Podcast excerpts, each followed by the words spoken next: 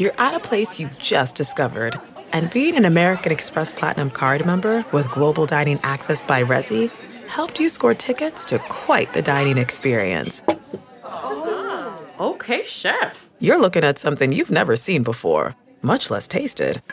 After your first bite, you say nothing because you're speechless. That's the powerful backing of American Express. See how to elevate your dining experiences at americanexpress.com slash with Amex. Terms apply. Angie has made it easier than ever to connect with skilled professionals to get all your home projects done well. Whether it's routine maintenance, and emergency repair, or a dream project, Angie lets you browse homeowner reviews, compare quotes from multiple local pros, and even book a service instantly. So the next time you have a home project, just Angie that and start getting the most out of your home. Download the free Angie mobile app today or visit Angie.com. That's A N G I.com. Welcome to the Nerdist Podcast number 149. I've been in London for a couple of days, so I've decided to absorb the accent like so many people do when they come over here, so I can take it home and annoy my friends. Hello then! I'm not really gonna do that, but sometimes people do. They do. They get, they go for like a week, and they come back, and they're like, what, sorry? Oh, oh, oh, I've been in London. I get it. You wanna show me that you travel. You win. I don't know why I chose that particular one, which made me sound like a British morning DJ. Dannii Minogue coming up right after the break. Make sure and come out this weekend to see me DJ at the Tube Station. I'll be opening for the Mamby Pambies. And scene. Anyway, here's some fun stuff. We're about to record our second Nerdist stand up comedy special, which is going to be at Meltdown Wednesday, the 14th of December, in just a couple days from the time this podcast uh, goes live. And uh, join us, join us there. We're taking over Kumail and Jonah's regular Wednesday Night Meltdown show to uh, record an, an, incredible group of stand up comics uh, who you may or may not have heard of, but uh, hopefully you will know them after the special, because that's how events work and the direction of time. Well said. Also, the Nerdist Podcast Live is going on the road a lot. We have we have a ton of dates for next year, uh, and a bunch more coming in. Uh, notably, January sixth, we're going to be at the 9:30 Club in DC, and then the 28th as part of SF Sketchfest. Then there's a bunch of other dates coming up in February and March and April, probably May, and then possibly June, and then who knows, July, and then could be August, maybe September, October, I don't know, November, who knows. Go to nerdist.com slash calendar to get info on that stuff as well. This episode of the Nerdist Podcast is brought to you by Saints Row the Third. I know, awesome sponsor on the Nerdist Podcast. Yeah, let's get some games in here for crap's sake. It's about time. This is an amazing game. It is the biggest, I'm going to say most over the top guilty pleasure in gaming, available on Xbox 360, PlayStation 3, and PC. You get complete control of the Saints at the height of their power. You live the life to show for it. Steelport is ripe for the taking. It is up to you to make the city your own. Mold the skyline based on your choices. Outfit your crew in classy gangster gear or furry costumes if you want. Make life or death decisions that will change Steelport and the Saints forever. This is your city, people. By the way, side note, this game is freaking hilarious. So if you have not played any of the Saints Rows, how many of the Saints Row games should you be playing? All of them. But now you can play Saints Row the Third. So I'd like to thank them for being a sponsor of the Nerdist Podcast, which this episode, guys, guys, seriously, guys, if I could take an episode on a date and stare into its eyes longingly while I pretend to eat linguine and covering the boner in my lap with a cloth napkin, the Nerdist Podcast episode number 149 with J.J. Abrams, who, by the way, was so gracious. Uh, we went, Jonah, Ray, and I. Matt had to work, but Jonah and I went over to Bad Robot, um, which is an incredible facility. And uh, he just sat down and talked to us, just like a person. I, I get he's a human being, but um, I don't know. I'm just a big fan, and I nerd out on people uh, as as as I know that you know. So it was really it, it, it, it's always a wonderful surprise when you get to sit down with, and talk to someone whose work you respect and who you've liked for a long time, and and you just feel like, holy shit, I could just fucking hang out with this person. Special Abrams side note Super 8 is now available on DVD, Blu ray, and for digital download, so pick that up. And now I shall refold myself into the dense London night, and I say to you, good listeners, Pip, with an additional and redundant pip. Now entering Nerdist.com.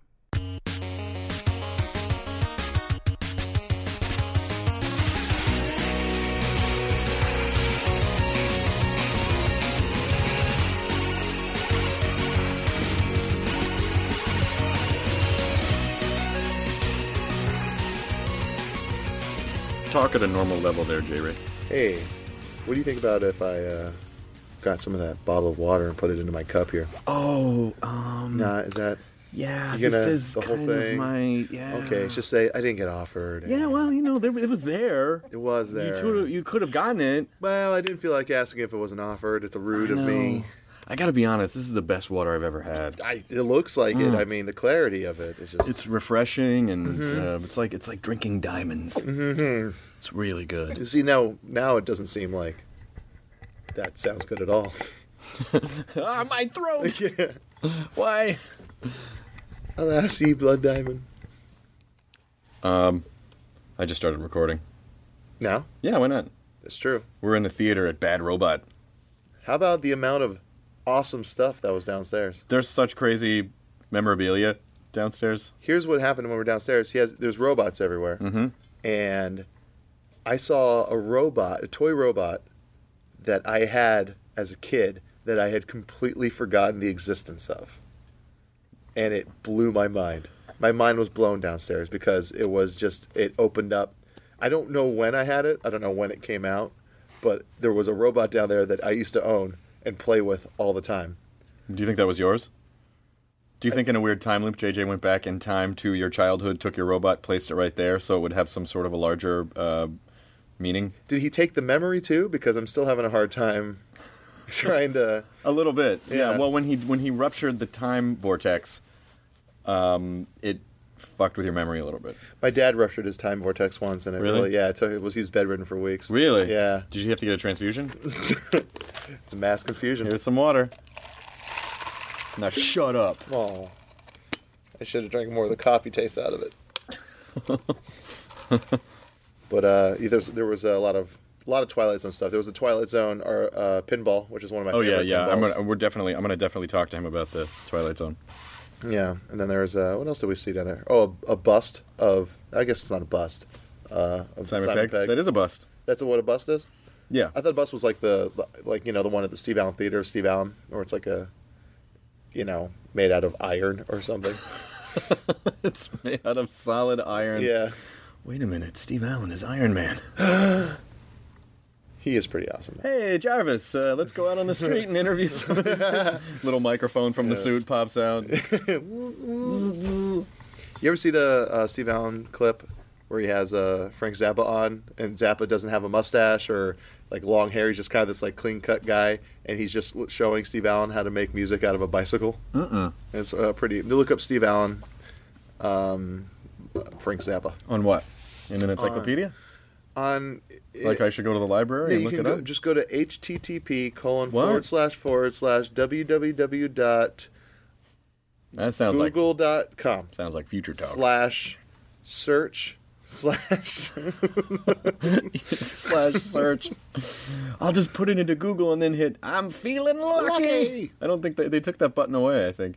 Did they Well, because it just auto it, it auto suggests. yeah that's true So you don't have to feel lucky anymore. Google makes you lucky. did you see they have the uh they have all those easter eggs now where it's like you put in barrel roll and it just it flips the screen Yeah, yeah, yeah, yeah that was good That's fun stuff. it is i like a little fun stuff What do you want to screen in this theater?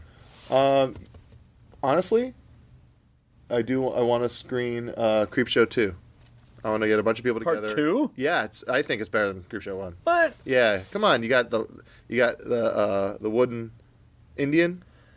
Yeah, but Creepshow One had Leslie Nielsen and Ted Danson and the crazy like Yeah, all this. no, it's great. But like as a whole, like I think I like the I like the three stories in Creepshow Two better. and E.G. Creepshow- Marshall with the cockroaches. Yeah, but Creepshow Two has the uh, the raft. Yeah, but Creepshow One has E.G. Marshall saying, "Go out and get fucked, but wear a rubber. There's too much goddamn herpes going around these days." Yeah, but Creepshow Two has uh, has thanks for the ride, lady. Dover or bust. Thanks for the Ride, ride, lady. Which is something I say to my friends every time I leave a car and Thanks getting a ride. the ride, Thanks for the ride, lady. Damn. Yeah, that's true. T- Creepshow 2 was pretty good. Yeah. Someone needs to make a good like anthology movie. You know they uh they there's been a lot of direct to video or direct to instant watch kind of stuff going on lately and none of them are good. Fuck. It's uh that's what's that's what I, disappoints me like and that's why I Are we gonna have to do this? I think so. Okay. Well, it's just it's because there's no there's no Tales from the Dark Side right now. There's no Tales from the Crypt. Wouldn't it be funny if JJ had been here the whole time, but you were just having this conversation? oh, JJ, JJ. Yeah. No, he's on his way. I'm pretty sure because we didn't bring it up, people would be like, "Why don't they let him talk? He's so clearly he can't get a word in edgewise." You guys interrupt everyone. Yeah. Um, but yeah, I, I'm, I'm I want there to be new like horror, you know, horror shows like that.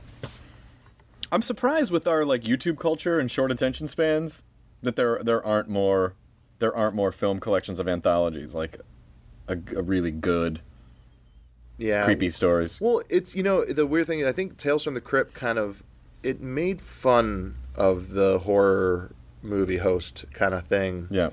Uh, Until but- it sort of became that. Yeah, it, it, it but it was if you watch the first season or two, like the, even the first season, there was rarely as many puns from the Crypt Keeper. Fun uh, fun fact: John Kassir, voice of the Crypt Keeper, Yeah. married to Julie Benz for a long time. Really? Yeah. Wow, that is a weird fun fact.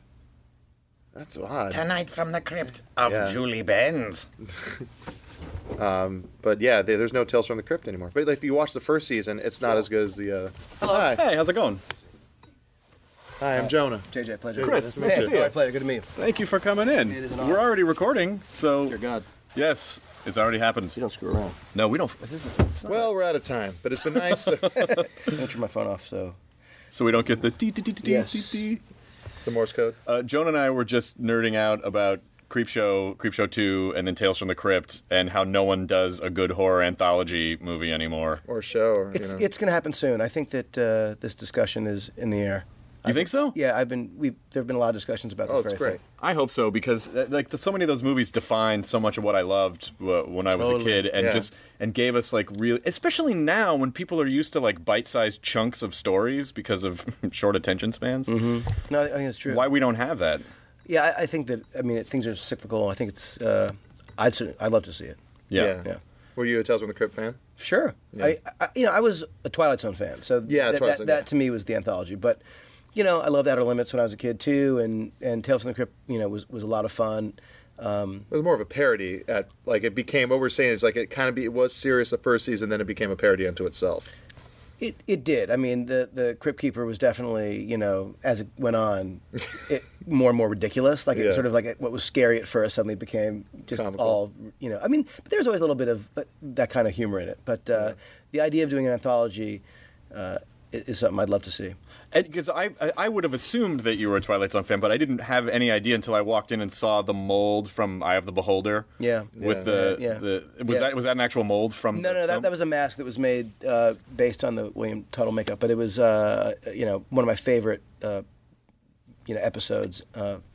Uh, obviously, it's one of the classics. yeah. Yeah, yeah, it's great. Did I? And I almost kind of feel like are they? Do they even still do Twilight Zone marathons anymore? Like that was my favorite Sure. part of the yeah, year. Thanksgiving so. usually. So in a couple weeks, you're, it's a you're 24 good to go. hours, right? They do do 24 hours. It used to be like Memorial Day and Labor Day on our, you know, our local channels Yeah, that yeah, would do like the Twilight Where'd you grow Zone. up? I grew up in Memphis. Memphis. Yeah. Yeah, no, same thing here. But I think Sci-Fi Channel, I think, does. Uh, I believe it's Sci-Fi Channel, but I think so. they do it. Or AMC used to do it. I Is think. AMC? Anyway, they do it. Yeah. You should typically do it on Thanksgiving. And do you feel like, uh, I mean, how, how much do you ever, when you're working on stuff, do you ever go, ah, I, I feel, I feel the influence of, you know, Rod Serling, or I feel this teleplay, you know, like, like sitting on my, sitting on my brain. You know, he wrote, and as did a number of other incredible writers, notably, obviously Matheson. But but the the work that that they did on the Twilight Zone, it's unbelievable the the uh, impact those stories continue to have uh, on. I mean, you you can trace so many movies back to ideas and and you know uh, themes and relationships and gimmicks and character turns or story reveals that were from from that series. So it, it's not that I consciously think, oh, I want to try and use this moment or that moment, or or you know, there are times when I think, oh, this reminds me of this or that. But you know, to me, that that show was just it, it embodied the melding of incredible character and relatable and emotional characters with mind bending, just fucking crazy good Yeah.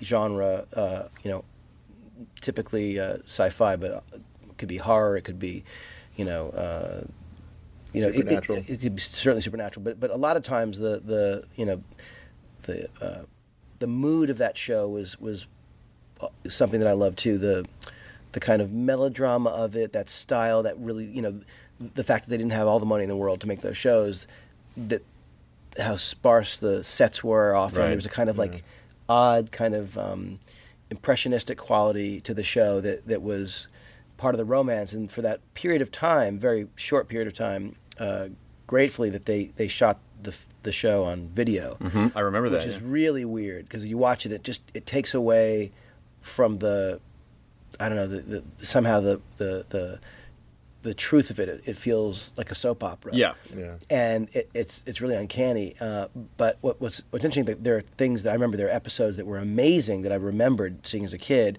and realized, oh my god, that was one of the video episodes. And when I would watch it, it, it, it was amazing how powerful some of the ideas were. And when you see the thing on video, it just was a very different feeling. So there's, there was a kind of it was the it was the fact that it was filmed, the fact that it was filmed in that style, the fact that the, they used those kind of bare minimum sets. Um, there was something about the whole thing that just made it the, like the most magic cocktail for me. Was that your biggest influence? Was sci-fi your biggest? Because I mean, if you look back at you, your earlier work, which was great, but like even your your first Let, stuff. let's be honest. Uh, okay, so taking care of business, not a sci-fi, I- not a you know, sci-fi. I- I- yeah, not, yeah, and also maybe maybe not great. Although, how many puppeteers did it take to operate the character of Jim Belushi? Yeah. Oh no, Jim. Uh, he was uh, he was a nice guy. he, he really was. But but but there's there's definitely you know there's definitely an evolution of just sort of looking at like at where your writing is going. It's like okay, take a break. Okay, regarding Henry, all right, Mm-hmm. cool. And then and then it just like starts jumping to these like really intense sort of sci-fi, mind bendy kinds of things. Yeah, I mean, I, I always loved uh, all sorts of stories. So, I, I, you know, like everyone, uh, if the story's good, it doesn't matter what the genre is. I just happen to really love uh, sci-fi. I loved, um, you know, a- as a kid, I was obsessed with all sorts of movies that were sort of genre movies, whether it was science fiction or horror or, or disaster movies. I was a big fan of, you know, the kind of classic Irwin Allen stuff. Um, I uh, what's this? Oh, look, a table's coming in. Another oh table and some Oh, water. we have stuff. Is this Snacks. and Guys want snacks? snacks? Oh my god, I'm o- I'm okay right now. People Look, get mad at us when we hang eat on on. the podcast. Oh, then, uh, then, then Well, they're please gonna don't- have to fucking then- deal with then it don't because this. Crunch time. Enjoy yourself. Uh, no, but I got to say, there's um, there's really not a, a kind of movie I didn't love. I, I remember being obsessed with the the Universal monster movies when I was a kid. Um, I love Frankenstein. Hunchback of Notre Dame was a huge movie for me as a kid. Um, but you know, whether it was the, the the TV of the time, Twilight Zone, with the Planet of the Apes films, uh, that whole series, I would buy the novels that you know were based on the movies that um, for Planet of the Apes. I, I loved, um, you know, as I got a little bit older, sort of uh, 13, 14, I would sneak into R- R-rated movies, you know, the horror films of the time. Uh, as I got older, the the slasher movies were, you know, I was I was obsessed with those. You know, so Yeah. there really wasn't a, kind of style or, or type of movie that I didn't love. Yeah.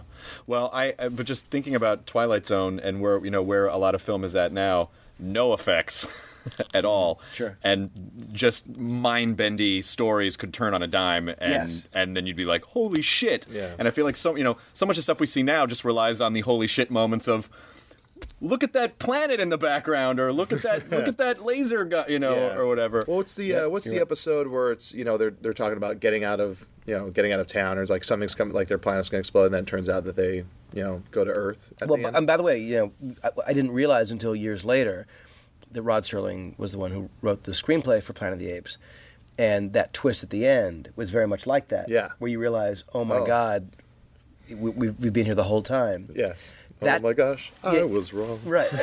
So, it was Earth all along. so you know the the, the, the Rod Serling influence is uh, epic for me. Yeah. Did, when did he die?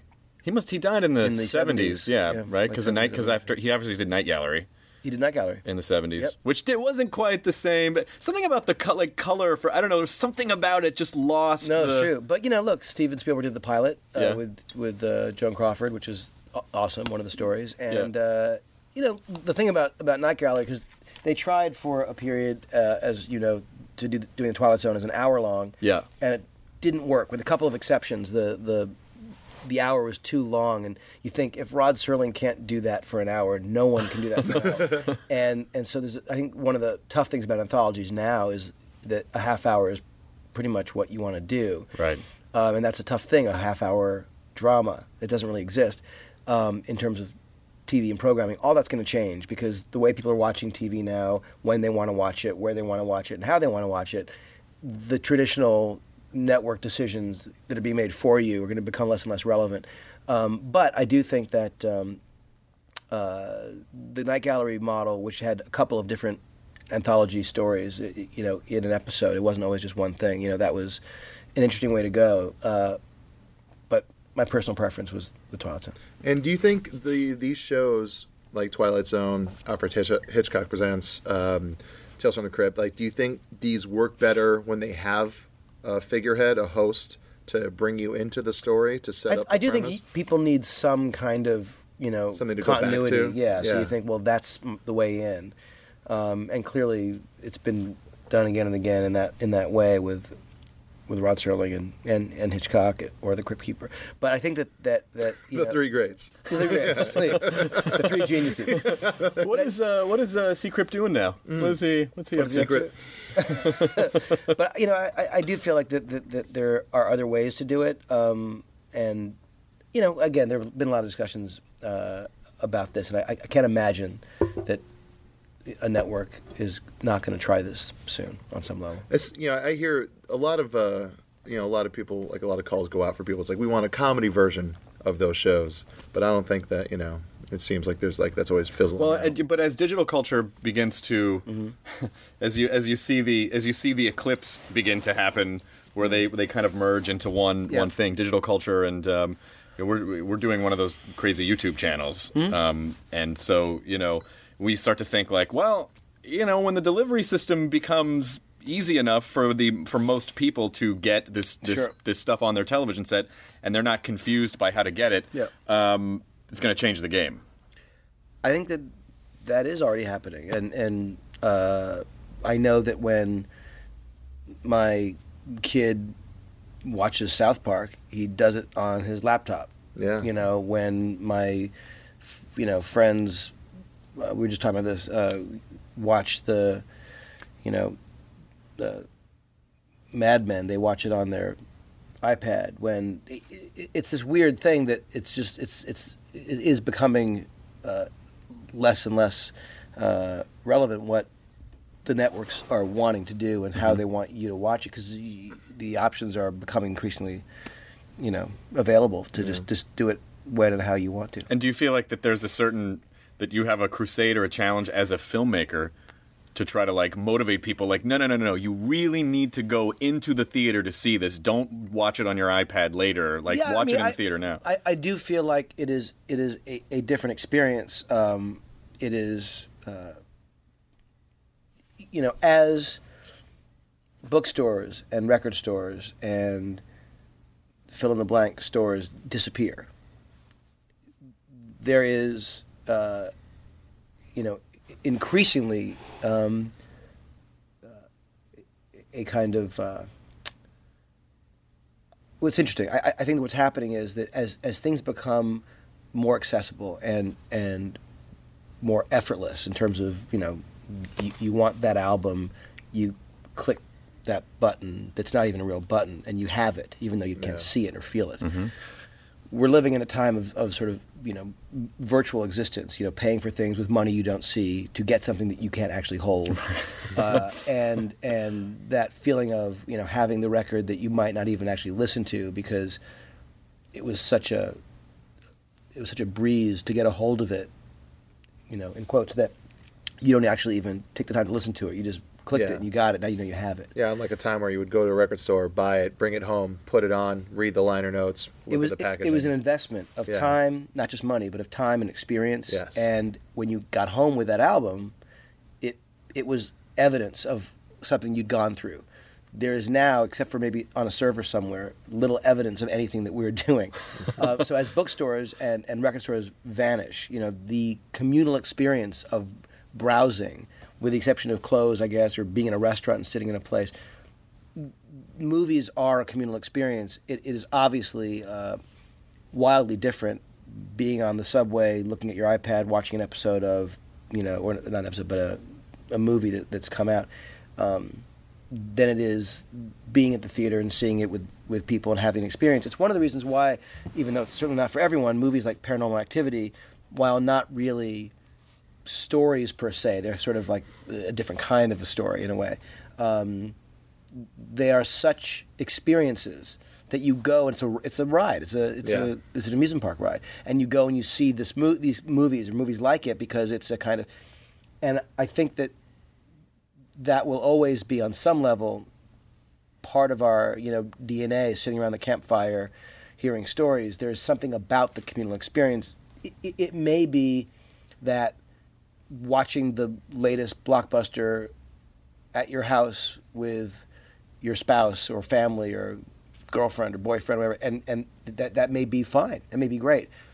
I would argue that as good as you know TVs get at home, and as great as the sound system is, as large as, you know screens as we, as we might have, it's it's more about being able to experience something as a human being with other human beings. And I mm-hmm. think that there's going to be an increasing need and hunger for places for people to go to experience things in an authentic communal way. I agree. I mean, but but because I also That is the longest speech I've ever given. No, no, no. But but but it's a great point because because technology essentially, you know, our our sort of um, our sort of addiction to convenience uh, is isolating, and it forces us to.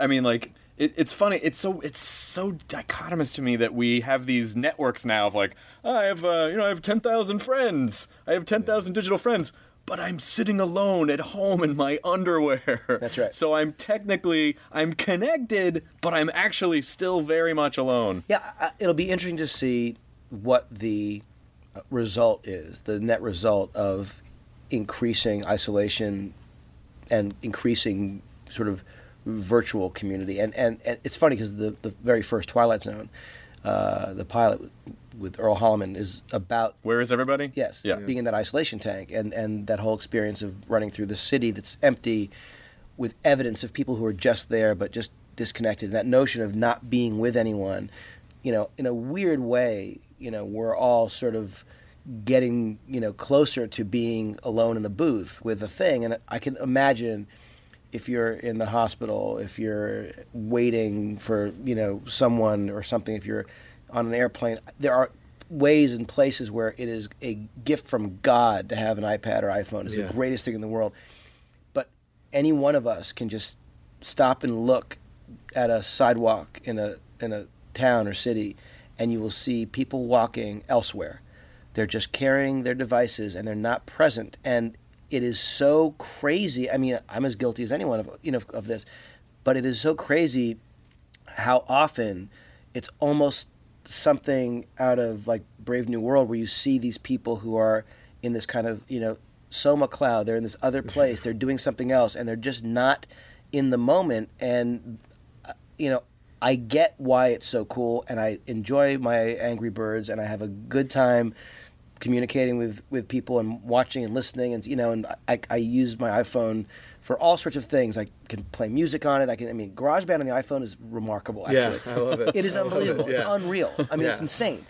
Having said all that, it is it is a kind of curse that we are are not appreciating the the stuff that used to take some effort. That we are believing, like you say, we are surrounded by these friends that you know it's it's sort of demeaning to the term uh, friends in a weird. I, I just I, it's a very bizarre time. Well, for me, just to sound like even more of an old person, like these goddamn kids, um, it's the the idea of. Uh, I think part of it is that um, people are uh, just as a whole, people are freaked out, unhappy, overstimulated by the amount of stuff they have to process, and so they always have their face on their phone or their iPads because they are distracting themselves from their own thoughts.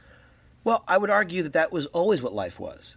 Not necessarily in, in terms of the stimulation that we're dealing with, but in terms of we're all here distracting ourselves until we die. Yeah. Like, there's, there's a little bit of that anyway. But I, the thing that's so crazy is, and, and again, it, it, it, it kills me when I do this, and I know I, I, I'm sure I do it as much as anyone, but that idea that you're with someone, talking to someone, and your phone makes a little vibrating sound, and you just look away, it, there's so little respect left Yeah. for being in the moment. And it, it's not to say if someone that you love is, you know, in trouble, if you know that there's so, you're waiting for an important call. Of course, there are always exceptions, but the rule has become that elsewhere and other is takes precedent over here and now. Mm-hmm. So I'm talking to you, and I'm like, oh, what's the? it- Yeah. Not because I know that my friend is, you know, at the doctor's and might need to get picked up or whatever, but because oh, well, what else is there? And and that's the scary thing that there's a kind of assumption that there's going to be a more important thing on the phone than in, in front of you. How do you even have time to be distracted by GarageBand? uh, you know, when you have three kids, uh, and you know, you, you sort of like the, the it's funny. My five year old is obsessed with with music, and so the idea, you know, I take him to school every day, and so you know, we'll, we'll actually have 15 minutes sometimes after we get to school uh, before we have to go in. Uh, because if you must know, the first two kids get dropped off earlier. Anyway, so uh, I'll sit there. I just figured they didn't go at all. exactly. You know, uh, nor are they homeschool. But but uh, no. But they, the the the youngest, you know, uh, we'll we'll just play music, and we'll. It's just it's incredible how good it sounds, how effective it is. It's I like it more on the iPhone than the iPad in a weird way. It's very strange how good it is. I, I I'm kind of amazed that it exists at all. You know. yeah, no, it's, an, it's an incredible app. But I want, I, so I want to I want to delve a little bit into into your work and just sort of starting back um, the, the the taking care of business movie. You were in college, right? You you you you sold that right out of college. I was in my, during my senior year. Uh, Jill Mazursky and I sold the treatment of that movie to Katzenberg, uh, who at the time was head of Disney. So how, what are when you look back at your career, that you're, there are obviously like key bump points where you go, ah, this thing exploded and led me to this. That was certainly a moment. It was insane. I mean, uh, to be in in college, and I, it was Christmas break. I knew I had to figure out what the hell I was going to do. I was at a mall buying Christmas presents, uh, and I was leaving, and Jill, who I knew uh, a little bit, was going up the escalator and I, as I was going down, and I saw her and went back up. We started talking, and she had she was you know a couple years older than I, I was, and had sold a couple things, movies and stuff, and I. I just thought uh, I am grabbing onto these coattails so hard, uh, and I said, "Can we please uh, write something together?" And she's like, "Sure." And Jill is the greatest, and she's the person who, no matter what happens, uh, no matter what she's doing, she will always do anything for any. She's the most wonderful person. So, Jill and I started writing this treatment together. We just came up with an idea about someone who loses their their planner, their Filofax. This is, of course, in the age of pre-cell phone. Philo, what? That's right.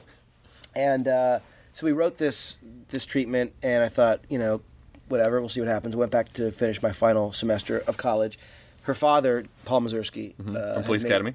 Uh, Didn't no. Paul Mazursky do Police Academy? no, no, he did uh, an unmarried woman. He did Bob Carol, Ted and Alice. He did Down Down Beverly Hills. He did Moon Over Parador. He did. Th those those I know, but I, but I'm almost positive there was a Mazursky name on the Police Academy franchise. I'm 100 percent sure that that's not true. Although I'm gonna that- I'm gonna say you know more about this than I do. let's check right now. And this is another reason If why he had any- arguments don't last as long as they used to.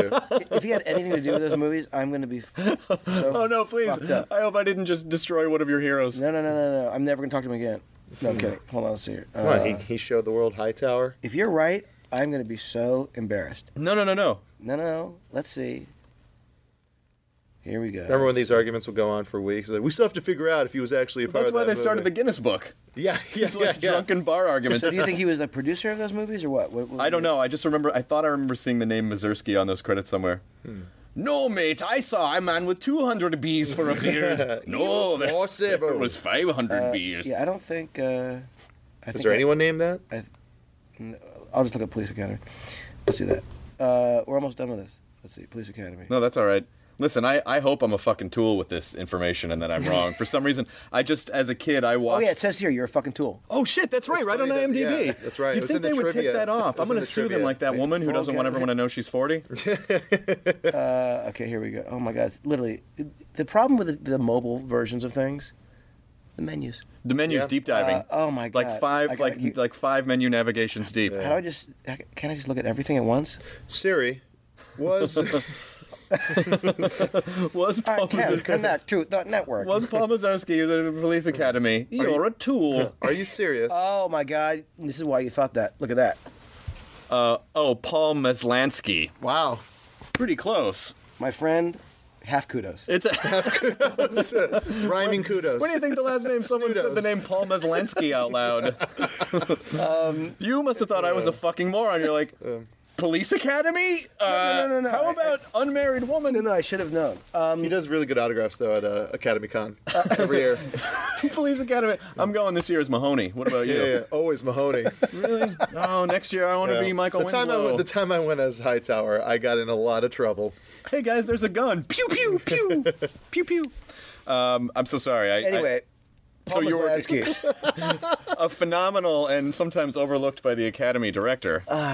so you were you were working with Jill Mazursky. I don't even remember what we were talking about. We were talking Uh, about how you got involved so with Jill this. Maslansky. Maslansky. Dad. Uh, no, so what happened was, uh, Jill Maslansky. so Paul Paul gave the treatment we wrote to uh, Jeffrey Katzenberg, uh, who uh, ended up buying it, and, and I, we signed the contract on a Friday.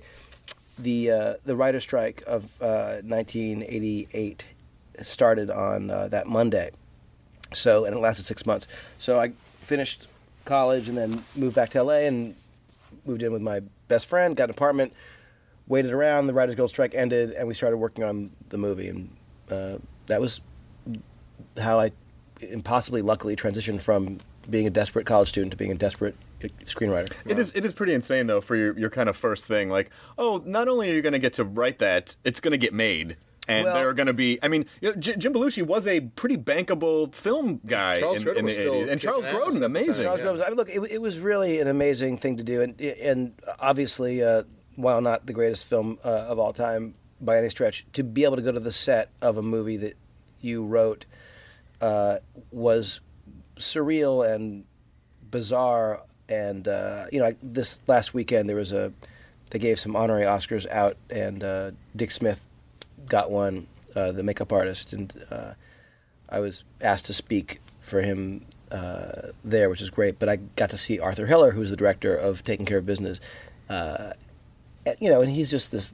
You know, he did like the Out of Towners and Love Story and stuff. But he was just such a sweetheart, and to just to see him, and you know, I feel very lucky that I got to, you know, especially at that at that age, to get to work with anyone was kind of a miracle.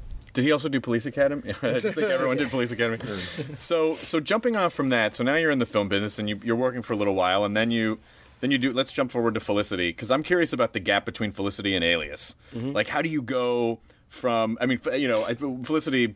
Uh, you know, people love the show, critically acclaimed show, and then how do you pitch a show that has?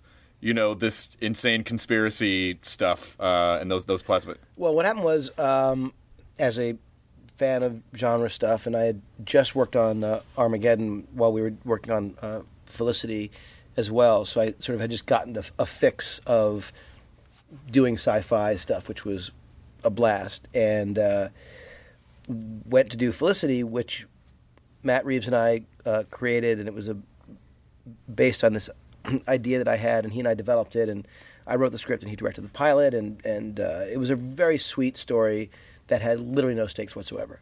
It was so hard because when you got to episode three, you're like, um, shit. there were no bad guys, there were no monsters, there were no, you know, uh, it was about the monsters inside us. Exactly, but literally like grades was, was like the most. But there, there, there was you know there was no way to do a show that that you know there were no crimes, there there were no you know legal cases or medical cases. A TV show typically needs a door that every week bursts open with burden that the mm-hmm. main characters have to hold, carry, and deal with, and help people in a selfless way. I mean, it's sort of the the model of a TV show is a condition in which characters can actually deal with stuff that's not just their own issues. Mm-hmm. College is only about your own issues. There was very little. I'm not saying we didn't do shootings at parties and and you know dramatic breakups and and horrible you know stories of you know there were things that were substantial in it. You know whether it was like you know everything from you know date rape to drug use. So there are all those kind of things that that were uh, where you need to go to find stories, and of course there are things that in many cases, sadly, are relevant to that that age. But typically, it was a very difficult thing to sort of come up with what's the thing every week to to do. While we were working on that show, I remember I pitched, "What if Felicity were a spy?" Oh, that's awesome. and I said it simply because I thought it would answer every problem I have. Because she could go out on crazy missions, she could be in insane chases and fight scenes and, and be sneaking around. The stakes would be literally life and death for the, the world. And she'd come back and no one could know what she was really doing, and she'd still have the issues of Ben or Noel or whatever the things we were doing with. And everyone looked at me like I was insane. I wasn't really serious, but I was I was looking for something to make that show easy in terms of finding ways to tell stories easier anyway, uh, around that time, uh, ABC, uh, Touchstone at the time, came to me and said, you know, we're looking to do a show uh, that's a young, a female, you know, uh, young female driven show. Would you have something?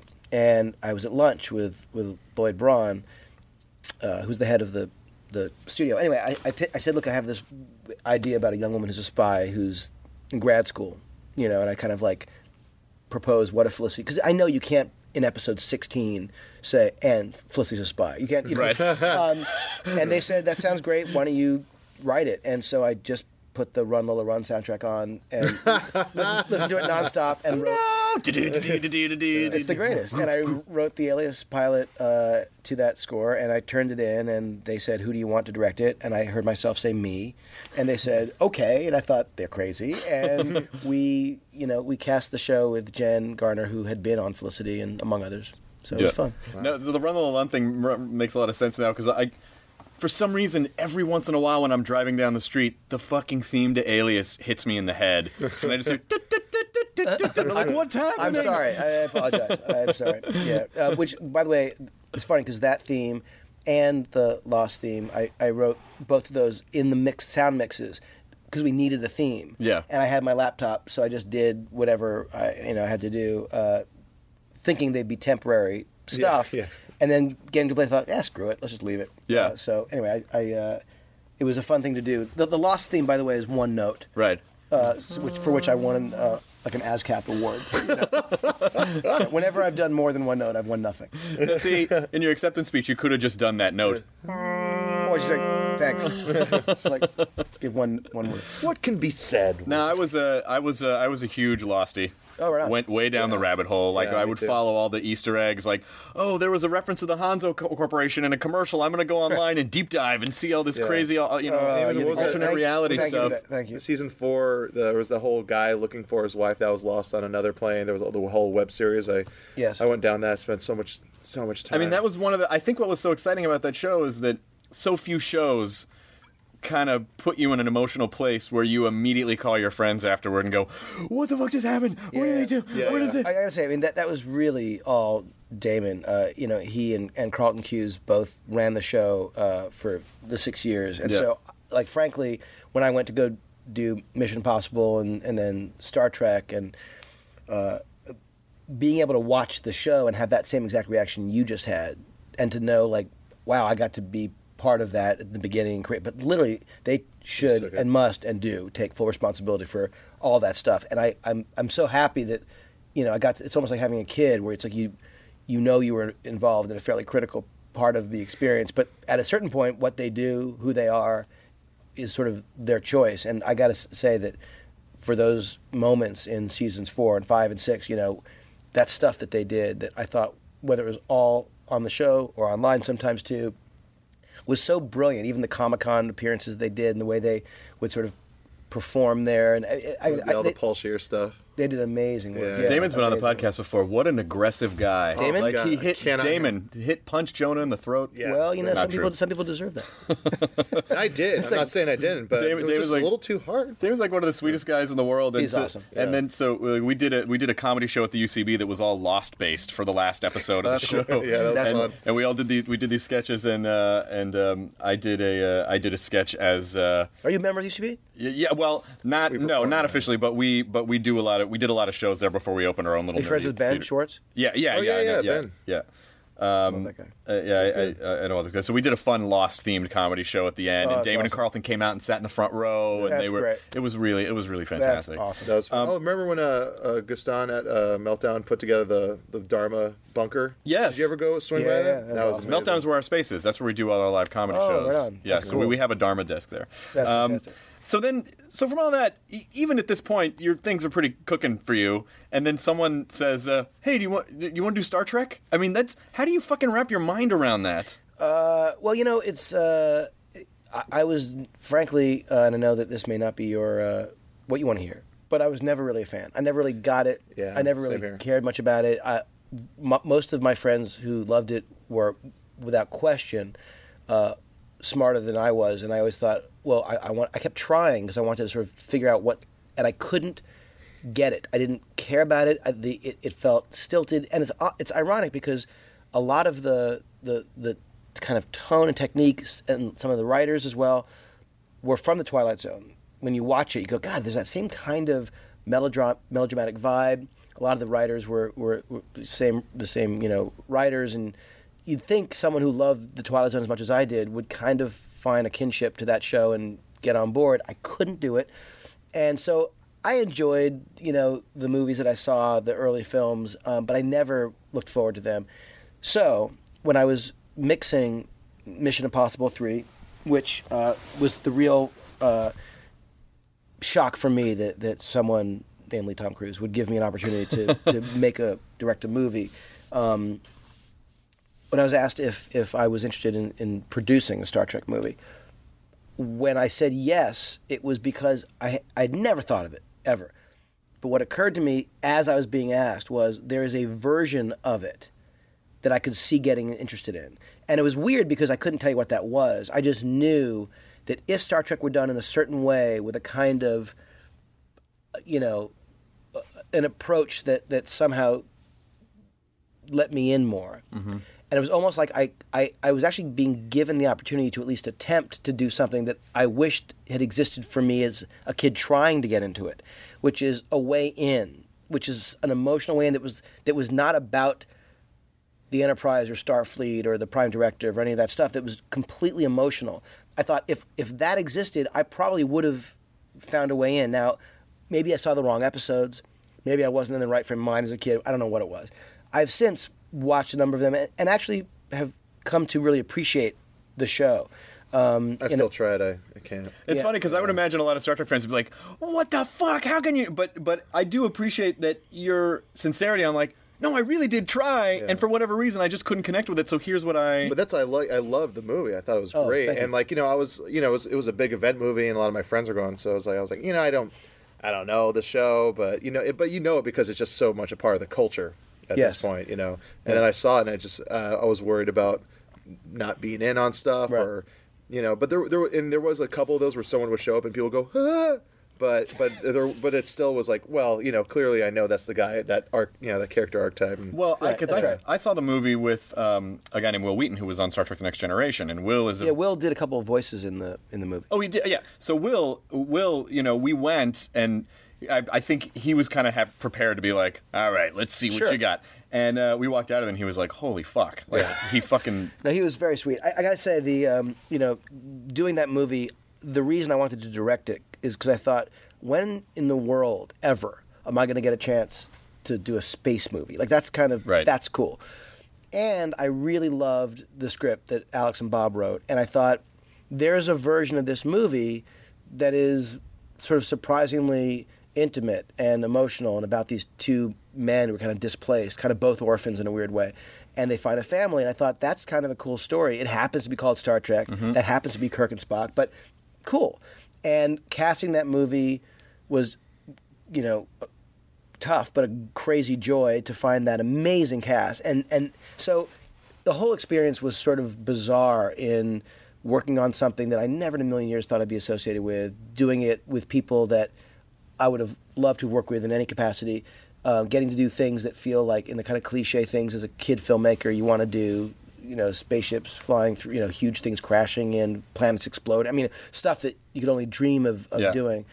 So it ended up being oddly, of all things, kind of a, uh, this this sort of dream project. And the weirdest thing was, as a kid, my parents knew Nick Meyer, who directed the two of the movies, and um, and the sort of famously the best one, which is uh, Wrath of Khan, and uh, and when I was bar mitzvah, uh, Nick Meyer came to my bar mitzvah, and I remember he was there. He'd come over for dinner, and he and I actually, I used to make like like tapes all the time, like sort of like radio shows, you know, as a little kid. I did the same thing. and same and, and Nick Meyer and I did a show together. Like he, he came into my room and we like did. And he was like the sweetest guy. And I still have the the you know annotated Sherlock Holmes book he gave me for my bar mitzvah. Holy shit. And uh, so years later, he he actually you know directed a Star Trek movie, and then years and years later, uh, so did I. So it's it's strange to you know have kind of had this sense of you know seeing that movie he did and realizing oh my god I hadn't I hadn't seen him in years at the time, but oh my god that was that guy I, my parents used to know and. So I, I always sort of felt this weird. I don't know. The, I, I, the connection to Star Trek to me was always through like appreciating that my friends loved it, uh, knowing someone who had been involved in it, never ever ever thinking I would be involved. I think it's a real feat because you run a serious risk with hardcore Star Trek fans by basically just redefining the timeline of, of the series and you know like and blowing up Vulcan, you know, like all these things. And but and I, and I feel like I, I I didn't really talk to that many people who were like, "What the fuck?" You know, everyone was like, well, here's "Oh the thing. shit, it Be- was pretty I, good." I think the key to that was, first of all, it was one of those things that not everyone even cares about or understands the the timeline of it all. But the notion that when this one character N- Nero arrives in his ship, that basically the timeline is altered at that moment. Mm-hmm. So everything forward is essentially an alternate timeline. Yeah.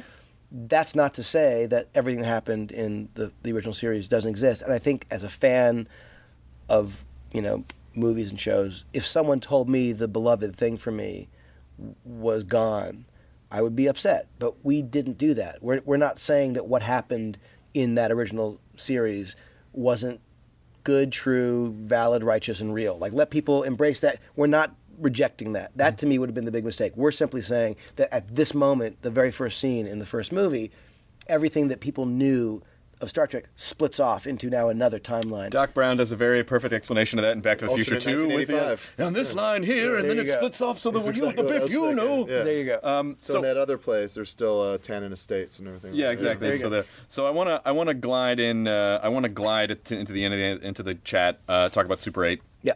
which uh, which I loved and it, like the monster part of it was was really cool, but I was so also into the the sort of Stand by Me esque Mm. element of it. The sort of like it really it felt like, and I mean this in the best compl- way uh, possible. It felt like amazing, like an amazing stories, like the amazing stories I watched when I was a kid. Like, oh my god, there's so much heart to it, Yeah. but then there's also a crazy sci-fi element too. All right, that's nice. Well, thank you. I mean, you know, the the thing about Super Eight was it, it began as a Stand by Me type movie, and and I think, you know, maybe was never uh, completely uh, figured out even in the script. Uh, the the the balance of those two things. It's somehow the the idea of a movie that was just about a community, about kids, about their relationships, about first love, about being you know a parent, all that stuff. That that was in a weird way one story, and then there was a kind of another thing that that I don't know if it was ever fully integrated. Those two notions, and and yet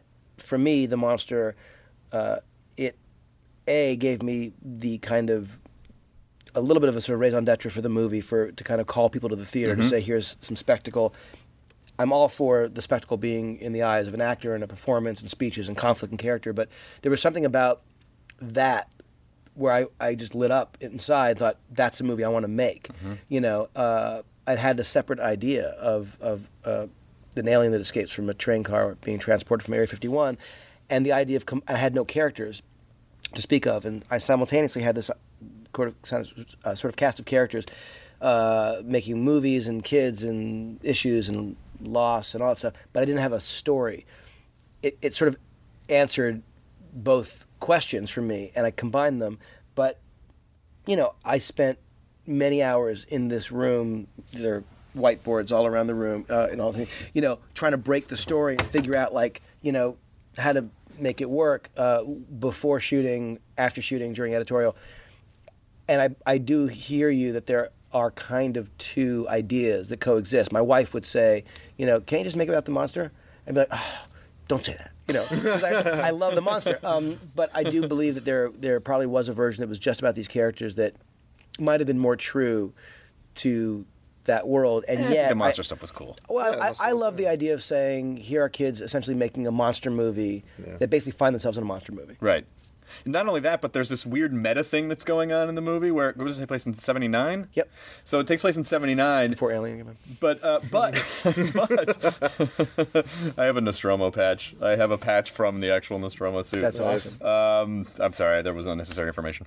but um, but anyway, uh, The meta thing. The meta thing is that um, the the those kids were a movie that would have been made in like 79 like back when they would cast these really great characters like any like the bad news bears type movies where you would just see, all of a sudden see Yeah. these really great kid characters which felt l- totally real Yeah. and not like those are kids acting like these char- these kids were fucking great Oh, that's great. Yeah, no, they, they were amazing to work with. Uh, the whole group was fantastic and funny and real. Um, it was amazing how many kids we saw, and when you see those kids, you know, a lot of those kids were these professional kids, and they'd come in with this bizarre cocksure attitude, and like, you know, okay, so how do you want it? you're like, you're not allowed to talk I, like that. I don't know, maybe like maybe when I like was studying abroad what, what? you know, it, it, it really was was wild, and it was like you know, uh, maybe like someone your age. I don't know, like try it as a human being. But but it, it, it, it, it's a- I don't I don't understand Don't act What- like what- you what- can what- order what your you mean? parents around. no, but it really was amazing how do you have, a- do you have a smoke it was hard to find kids that that just felt like, oh, those are actually authentic children, Yeah. and Yeah. and that was the key. And I really wanted kids that were just at the precipice of everything changing, where you know pre voice changing and puberty hitting hard and get really serious boy girl issues, where it was really in that kind of innocent, last moments of innocence. In fact. Uh, three weeks maybe after we stopped shooting, I wanted to reshoot a couple little things, and I called the kid who plays the director, Riley, uh, and his voice had dropped, you know, an octave, and I thought this is a disaster, you know. and in fact, some of the stuff that we ended up reshooting, which we shot a lot of it uh, in this building, tons of it in this room. Oh, sweet. Um, yeah, we uh, one of the scenes that we shot in this room, and there are many, uh, was the scene where they're watching TV. Uh, you know, the next morning after the crash, and uh, Charles, you know, realizes they can use the train crash in his movie. production elements Uh, production Yes. value. Production Production value, value, yeah. yeah. And uh, but and the reason uh, in the scene he at one point he, he he whispers, you know, oh my God, Joe, we can use it, and he's whispering because his voice was about two octaves. Oh shit, yeah. that's rad. yeah, I had to have him whisper. It. I was like, you can't talk. So when you're when you're when you're building the story, like when you're writing, what's do you do outline first, or do you do story ideas? Do you try to pull everything together? Do you do you how, what what's just really quickly like what's your what's your You know, so, uh, what I'll usually do is just start writing ideas for scenes and moments and things that I know, uh, character relationships, just the stuff that I feel is, you know, the broad strokes of what I know want to be there, kind of the gross motor function stuff. Um, and then, uh, and Jonah just had a moment. and, and then you know, it's about things like, well, how do you structure that? Like, what, where, what are we building to? Where would these these particular moments want to happen?